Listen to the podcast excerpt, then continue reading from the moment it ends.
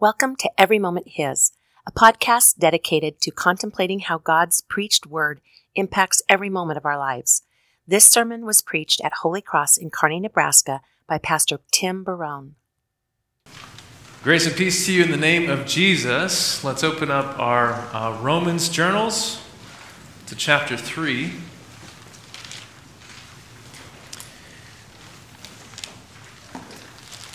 Uh, and finally, we've been going through this kind of long argument of why the righteousness of man fails and only brings the wrath of God. And finally, we get to this wonderful news of the righteousness that comes by faith in Jesus. And so, beginning in verse 21.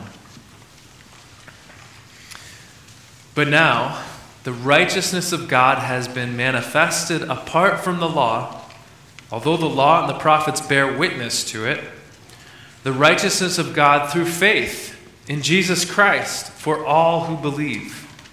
For there is no distinction, for all have sinned and fall short of the glory of God and are justified by his grace as a gift through the redemption that is in Christ Jesus, whom God put forward as a propitiation by his blood to be received by faith.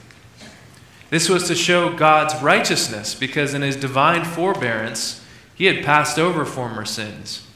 It was to show his righteousness at the present time, so that he might be just and the justifier of the one who has faith in Jesus. Then what becomes of our boasting? It is excluded. By what kind of law? By a law of works? No, but by the law of faith. For we hold that one is justified by faith apart from works of the law. Or is God the God of Jews only? Is he not the God of Gentiles also? Yes, of Gentiles also, since God is one, who will justify the circumcised by faith and the uncircumcised through faith. Do we then overthrow the law by this faith? By no means. On the contrary, we uphold the law. Thank you, God, for your precious word. Uh, we, like I mentioned, we have gone through kind of this long uh, valley, you could say, in the first couple chapters of Romans, where Paul is systematically factoring out every way to God except through faith in Jesus Christ. And so he began to say, This is all about the gospel. It's all about the gospel of Jesus' righteousness being revealed. This is where the power of God is revealed in this gospel. He went on then to say that the wrath of God is revealed on everyone who suppresses the truth uh, about God and his existence.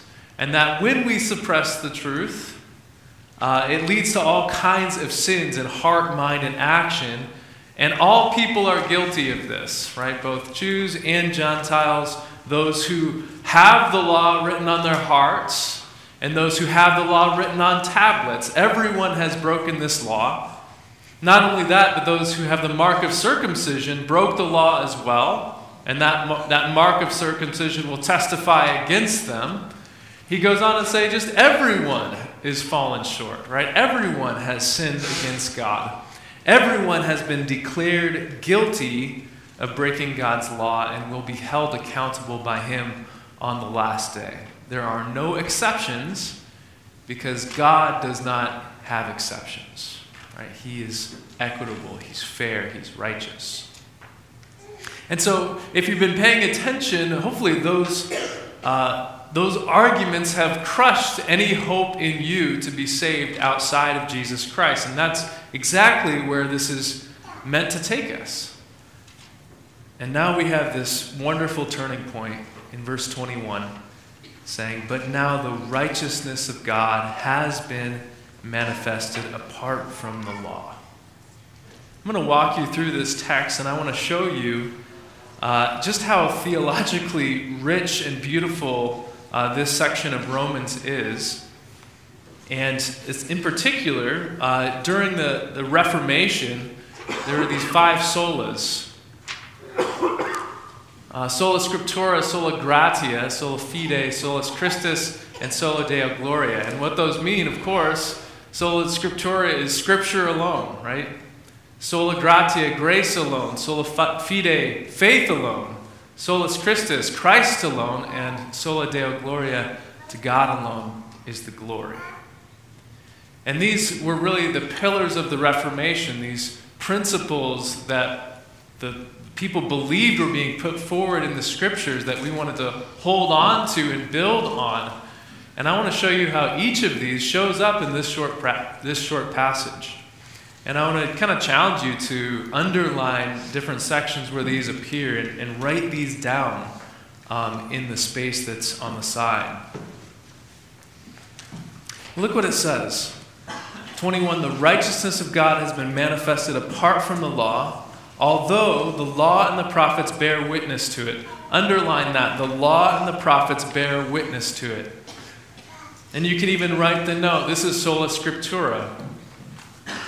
The scriptures bear witness about Jesus. That's the whole point of the scriptures. That's why it exists. If you were to open up the Old Testament, you could easily write on every page of the Old Testament, this is about Jesus. And you'd be right.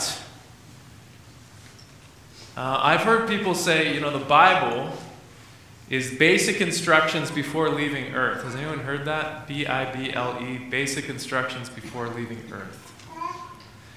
And this is kind of cute, right? It's kind of interesting, it's kind of funny, but it's wrong. I mean, it is telling us something, but it's not instructions about what you are to do. And if you're anything like me, you don't read the instructions anyway, right? It's not instructions about what you are to do. It's a picture of Jesus.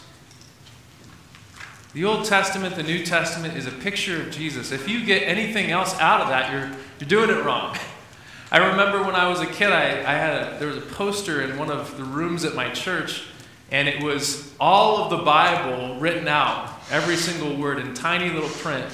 And in that print, uh, there was a picture of Jesus. You couldn't see it if you looked really closely, but if you stepped back a few feet, you could see it was a picture of Jesus. That's what the scriptures are.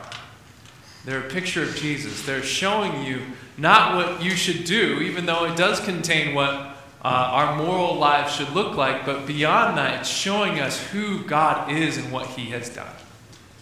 That's what the scriptures are all about. It's bearing witness. The law and the prophets, they're all about Jesus. One of the most useful pieces of advice I've heard for reading the Bible is that a lot of times when we pick up the Bible, and you might be guilty of this, you read through it and you're looking for things that you should do, right? You're looking for instructions. You're looking for things that you can work on, that you can improve. And the tendency is when you're reading the Bible is to skip over all the stuff about God and Jesus and what they're doing and what He's proclaiming and just look for the stuff that you can work on in your life. And if that's you, I just want to challenge you to do the opposite. Maybe think carefully about what it's saying that God has done for you. Maybe begin to meditate on those things that your eye doesn't naturally gravitate towards. Meditate on the things that God has done. Look at the things where Jesus is running the verbs rather than you. Because that is really the heart of the scriptures. Of course, this is what we see in the Old Testament reading. In Isaiah 53, this morning we read this. Yet it was the will of the Lord to crush him.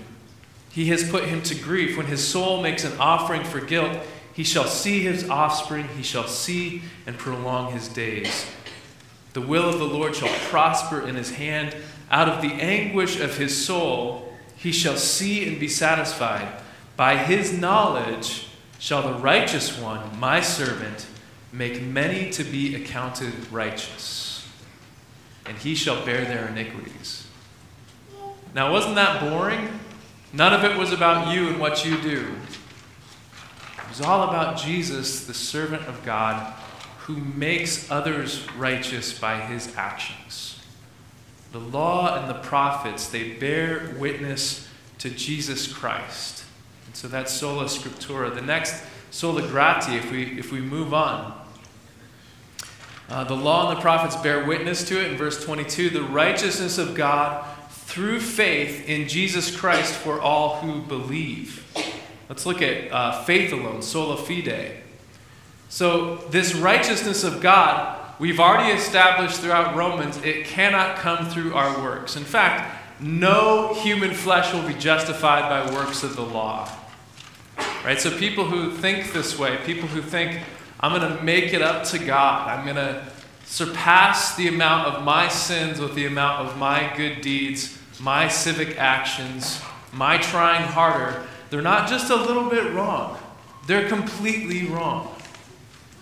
Because the scriptures say no flesh will be justified by works of the law. Instead, the law shows us how short we come of the righteousness of God. Rather, we are justified through faith in Jesus Christ, this righteousness from God that comes from faith in Jesus. And it goes on to say, There is no distinction, for all have sinned and fall short of the glory of God and are justified by his grace as a gift through the redemption that is in Christ Jesus.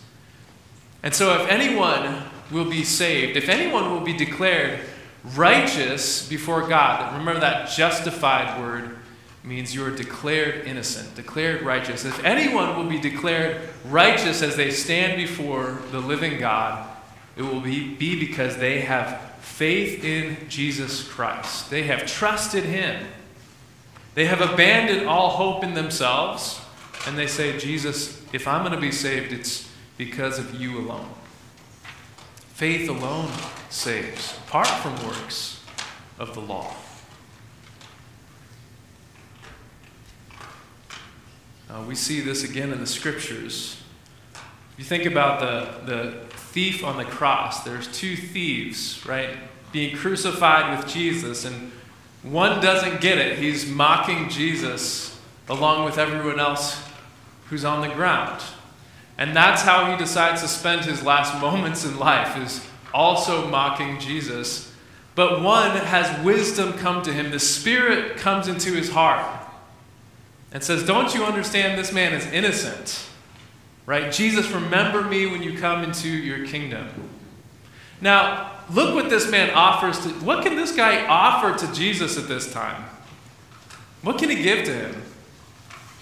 Nothing.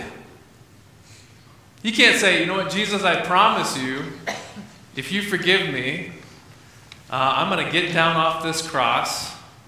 I'm going to start serving the poor. No, he can't, he, can't do any of that. I'm going to go back to my family. I'm going to raise my kids right. I'm going to really focus on what matters this time. He can't do any of that. He can't promise God anything. He can't bargain with God at all. He's literally nailed to a piece of wood. He's not going anywhere, friends. And even if he got down, the Roman soldiers are right there to finish him off. The only thing he can give to Jesus is his heart. The only thing he can give to Jesus is to say, I trust in you fully. Uh, I am completely at your mercy. You are the king, and I need you. And so that's what he gives to Jesus. And Jesus responds with grace. Right? Today you will be with me in paradise. So it is for every single one of us at every moment of our lives. Every moment of our lives, what can we give to Jesus? What can we bargain for? What can we give to Him besides just simply saying, I can do nothing before God to save myself, and so Jesus, save me. Save me this day. Save me tomorrow. Save me at the hour of my death. It'll be the same on, in that very moment when I die as it is right this moment. I can offer you nothing except for to trust in your mercy. Sola fide. Let's look at sola gratia in verse 24. It says, All have fallen short of the glory of God and are justified by his grace as a gift through the, the redemption that is in Christ Jesus. Grace as a gift. Underline that. Gift is one of the best words that we have to understand grace. Grace is unmerited favor before God, since no one could earn it, and the only thing that we have earned before God is wrath on our sin, then the only thing that God gives to us is through His grace. It's a gift. You don't want to earn what God has in store for you. You don't want to God, God to give you the wages of your sins. You need a gift. And that's what Jesus is. Uh, Jesus is the Word in the flesh. He is the mercy of God wrapped in a human form, given to you upon the cross. I love every time we, we come to communion, every single time it gets to me. This is Jesus for you, for the forgiveness of your sins. This is a gift into your hands, into your body. You didn't pay for it, you didn't earn it. Open your hands and receive it. It's a gift. Sola gratia. Jesus is the one who earned it. Uh, Jesus is the one who lived the life that we didn't live. He's the one who accurately, accurately reflected the glory of God into this world where you did not. He is the one who kept faithfully the commandments, and He gives His entire person to you as a gift so that you can be justified and saved before God. Now let's look at uh, solus Christus, Christ alone. We were justified by his grace as a gift through the redemption that is in Christ Jesus. And in verse 25, whom God put forward as a propitiation by his blood to be received by faith. There's some really uh, deep words that are in there. Uh, propitiation is one of them. I want to kind of get behind that word a little bit. It's a very complex word, but propitiation means an atoning sacrifice. But the word that Paul uses here could mean, uh, or is the same word that's used uh, for the mercy seat in the Old Testament. And the mercy seat was on the top of the Ark of the, of the Covenant. There was this lid on top of the Ark, and all uh, there was two cherub uh, plated in gold on either side of this. And this was used to put sacrifices on, in particular on the day of Yom Kippur, which is the Day of Atonement. It was like the high, one of the highest feast days, festival days um, in the Old Testament. The, the, following the laws and the rituals that God had given to them so that He could dwell with them. And on Yom Kippur, they would take a, a goat uh, and they would kill the goat for the sins of the people.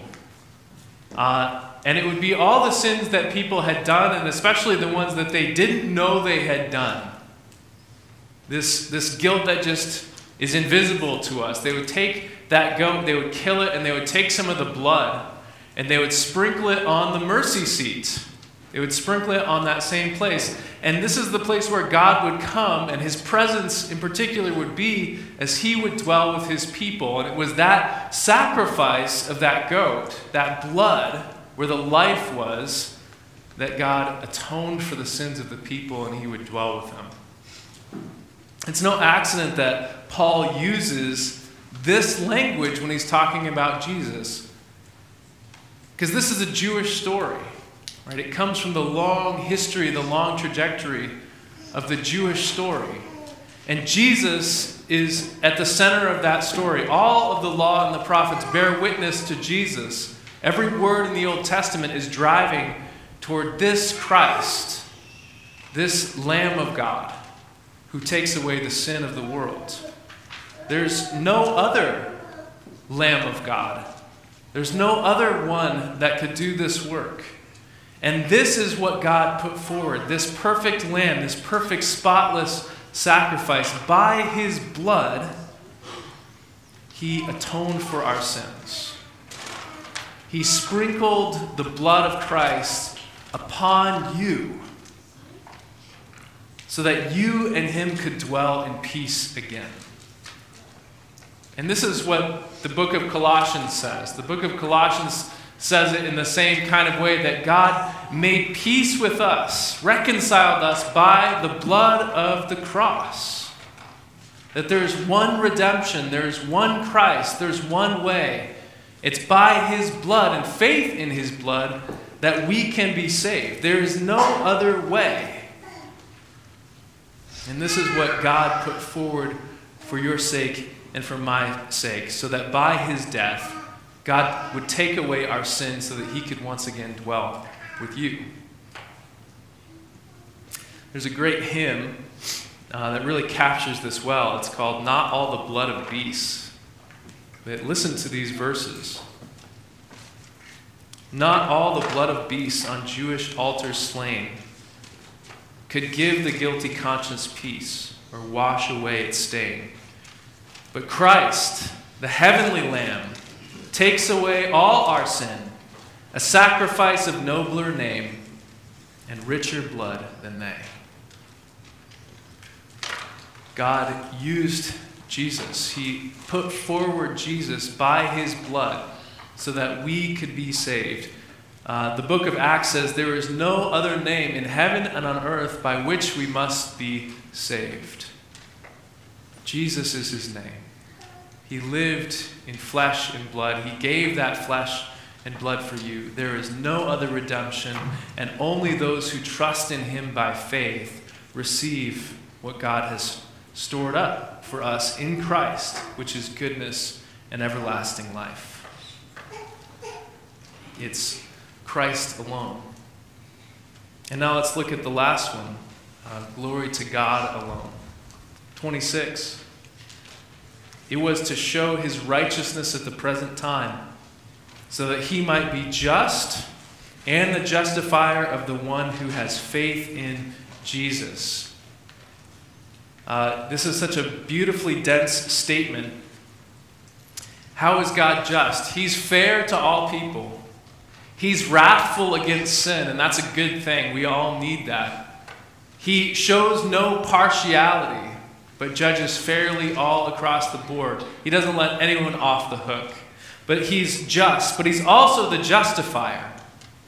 That he put forward his son, Jesus Christ, so that guilty people could actually live again. He passed over former sins, right? He didn't kill the world. He didn't destroy those sinful, rebellious people. Instead, he passed over all of those sins and then he put those sins on the person of Jesus Christ so that he would not break his righteousness, but he could also be the one who makes you righteous by faith. God upheld his end of the deal. He upheld his righteousness. He upheld his covenant he also upheld your end of the deal by putting his son, Jesus Christ, in your place so that you could be innocent, so that you could be called into his presence as righteous, as just. And so, verse 27 then what becomes of our boasting? It is excluded. Underline that sentence. By what kind of law? By a law of works? No, by the law of faith. For we hold that one is justified by faith apart from works of the law. So, if we have done nothing to earn God's favor, but Jesus has done everything, who is going to get to boast about that anymore? Who's going to say uh, to other people, God chose me because I'm such a good person. I'm such an amazing person. I'm so, God is so lucky to have me on his team. Right? Of course, that attitude cannot exist among true Christians. Because true Christians recognize I don't get any of the credit.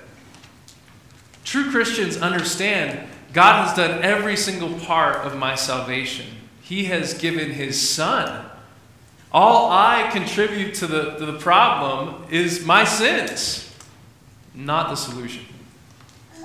And so, because of this, we can look out into the world and we can say, you know what?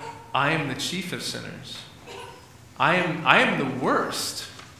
Uh, I am the one who least deserved God's mercy. And yet God gave it to me. And so he can give it to you too. And so in the church, among Christians, what kind of heart attitude does that bring us to? We're thankful people. We're thankful people. How much has God done for you in your life? Do you have any license to be bitter all the time or grumpy all the time? Shouldn't you always be filled with rejoicing because of what God has done for you, the gift that He has put into your hands in Christ Jesus? We're thankful people, we're also humble people. Why did God choose you? Why did God decide to send His Son to save you? Was it because you were so great?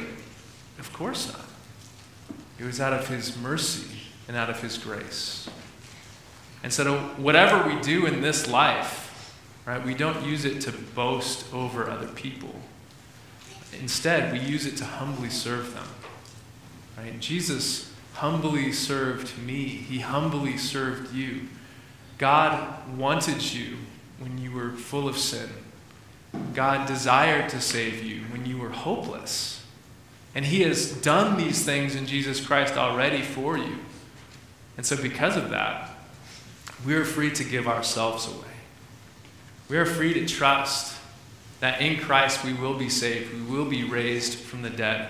And then in this life, we can humbly serve, giving ourselves away as Christ has given Himself to us. Um, the gospel the power of God for salvation for all who believes changes every single part of our lives. Uh, the scriptures bear witness to Jesus alone. Uh, it's faith alone in Christ that saves, not our works. And this was given only by grace, unmerited favor from God. And it's only through the blood of Christ, it's only through the name of Jesus that anyone can be saved. And because of this, God alone gets the glory. We turn our hearts towards Him more and more as we see what He has done for us in Jesus Christ. May the same Jesus Christ uphold you and give you His Spirit in the days to come. Amen.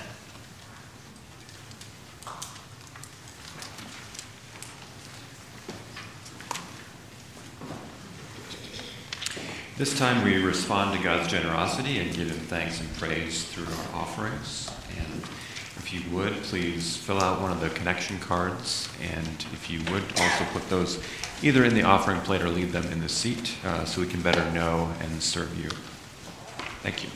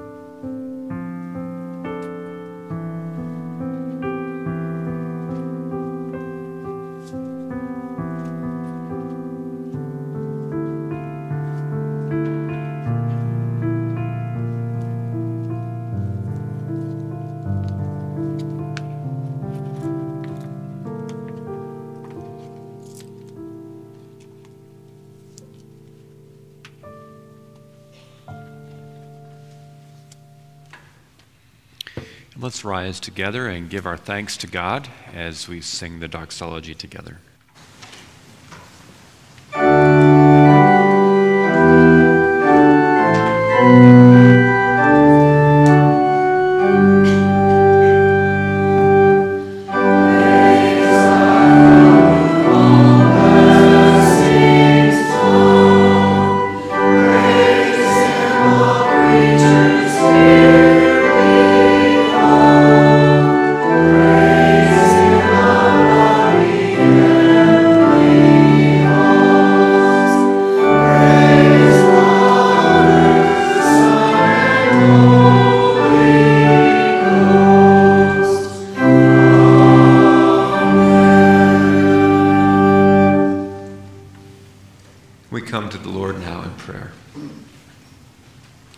Gracious God, we give you our thanks and our praise that you gather us by your grace alone uh, as a body of believers to hear your word.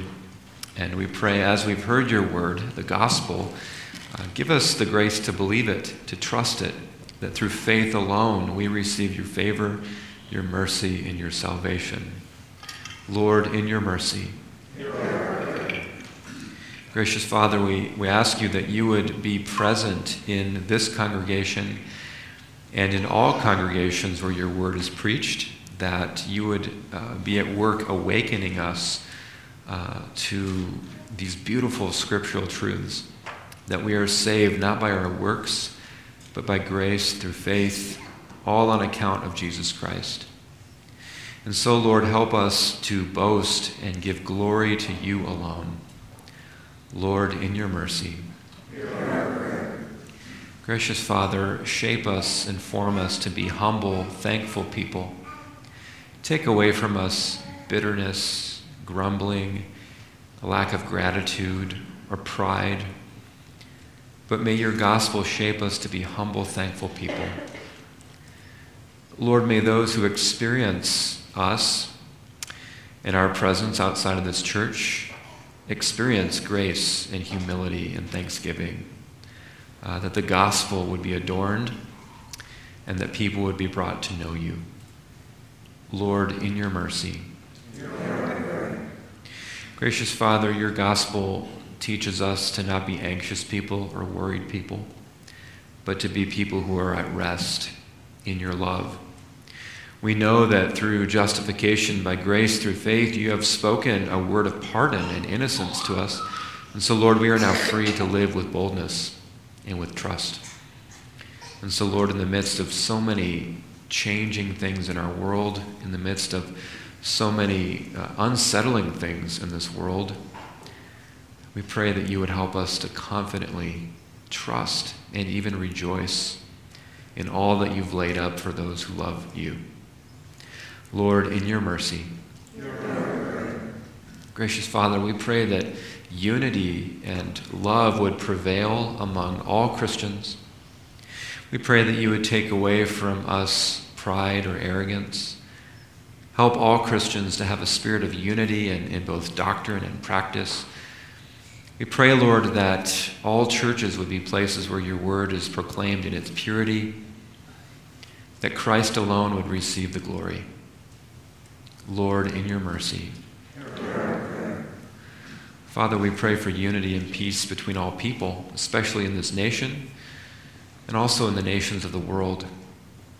We long for the day when our King of Kings, our Prince of Peace, will resolve and heal all earthly strife. For, Lord, we are unable to do this on our own. But as much as it is possible in this age, we pray that you would bring conflicts to an end and that peace would prevail among the nations. Give to all rulers of this world wisdom and integrity and justice. And we pray, Lord, that you would bring about peace, especially in Ukraine. Lord, in your mercy. Gracious Father, we pray for peace in our bodies. We ask you for the healing that we so desperately need from your hand. We ask you that you would draw near to those who've cried out to you for healing for Greg Levitt, for Carrie Heck, for Charlie Kreitzer, and for Izzy Warrington, Marvin Rawl, for Julie Axman, for Roland Mallory, and Lord, all that we name before you in our hearts now.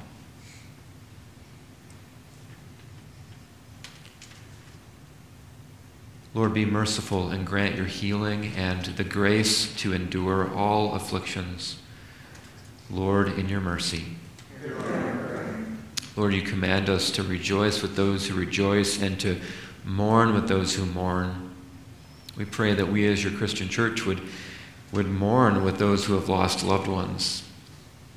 We ask you, Lord, that you would be merciful to the family of Dorothy DeLate at her passing this morning.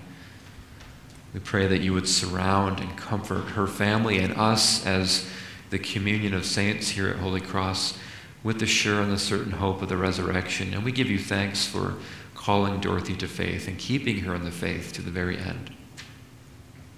We pray also that you'd be with the family of uh, Christopher, brother of Bruce Geraltz, and also the family and friends of Ron Blessing. Lord, give to us the sure and certain hope of the resurrection. Lord, in your mercy.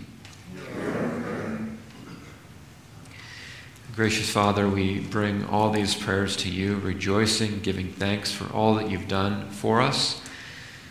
We pray, Lord, that our lives this week would give witness to the work that you've done in our hearts. All this we ask in the name of Jesus, the one who has taught his people to pray.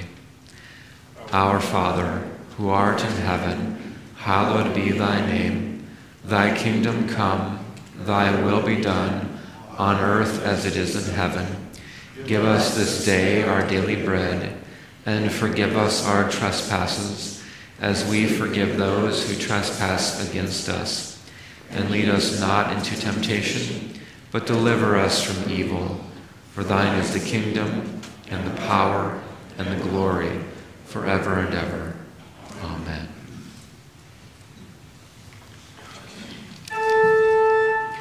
The Lord be with you.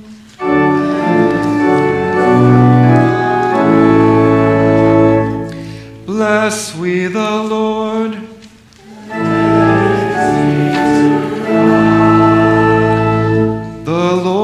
Bless you and keep you. The Lord make his face shine upon you and be gracious unto you. The Lord lift up his countenance and give you peace.